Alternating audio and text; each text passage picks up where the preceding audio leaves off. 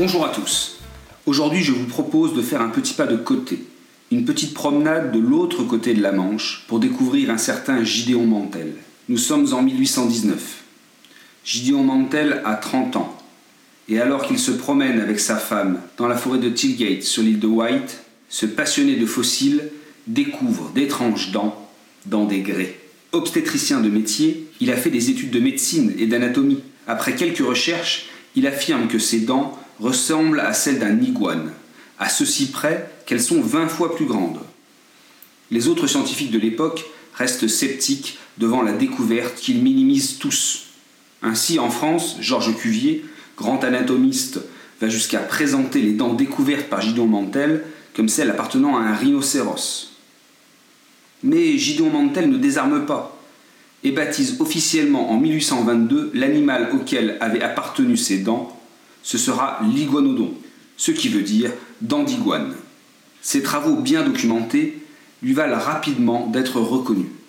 Il intègre ainsi la Royal Society en Angleterre, il devient aussi membre honoraire de l'Institut de Paris.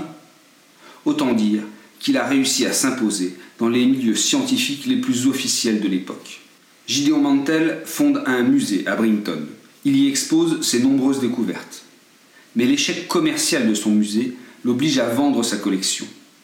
En effet, il est dit qu'il avait pour habitude de ne pas faire payer les gens qui venaient. Il consacre la fin de sa vie à la poursuite de ses études sur les fossiles, et vit notamment de la publication de ses travaux. Entre autres travaux, il propose une reconstitution de l'iguanodon.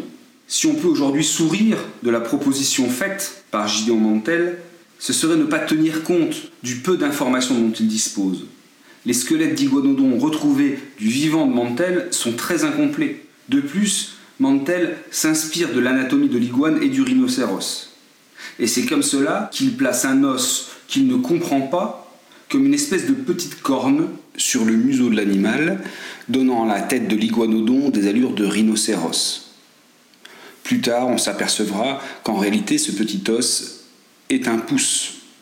Du côté de sa vie privée, Gideon Mantel se blesse à la colonne vertébrale lors d'un accident.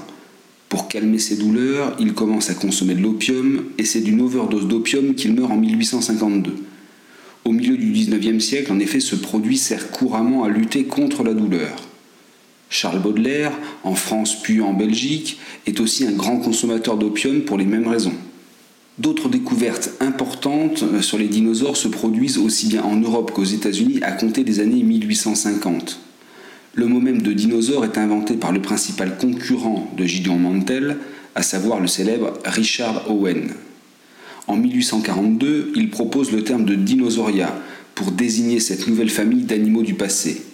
En grec, deienos veut dire terrifiant et soros signifie lézard ainsi le dinosaure et le lézard terrifiant.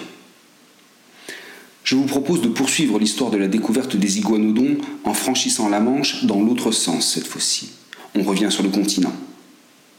La suite de l'histoire se passe en Belgique, et plus précisément dans un village à quelques encablures de la frontière française, Bernissart. Ce village a un sous-sol riche en charbon, et régulièrement des puits de mines y sont creusés. C'est dans un de ces puits, dans le puits Sainte-Barbe pour être plus précis, des mineurs font une drôle de découverte à plus de 300 mètres de profondeur en 1879. Ils trouvent de nombreux ossements de grande taille. Mais c'est l'étude des dents qui permet rapidement aux scientifiques appelés sur place d'identifier l'espèce. Il s'agit bien de squelettes d'iguanodon. Ce sont alors trois années de fouilles qui commencent. Les travaux sont dirigés par Louis Dolo. De ces fouilles, 31 squelettes d'iguanodon sont extraits au milieu de nombreuses autres découvertes, des plantes fossilisées, des poissons ou encore des insectes. Les squelettes y sont remarquablement conservés et complets. Il s'agit d'une découverte absolument extraordinaire. Aujourd'hui, on peut en admirer neuf au musée des sciences naturelles de Bruxelles. Un est conservé au Muséum d'histoire naturelle de Paris et un autre au musée de Bernissart.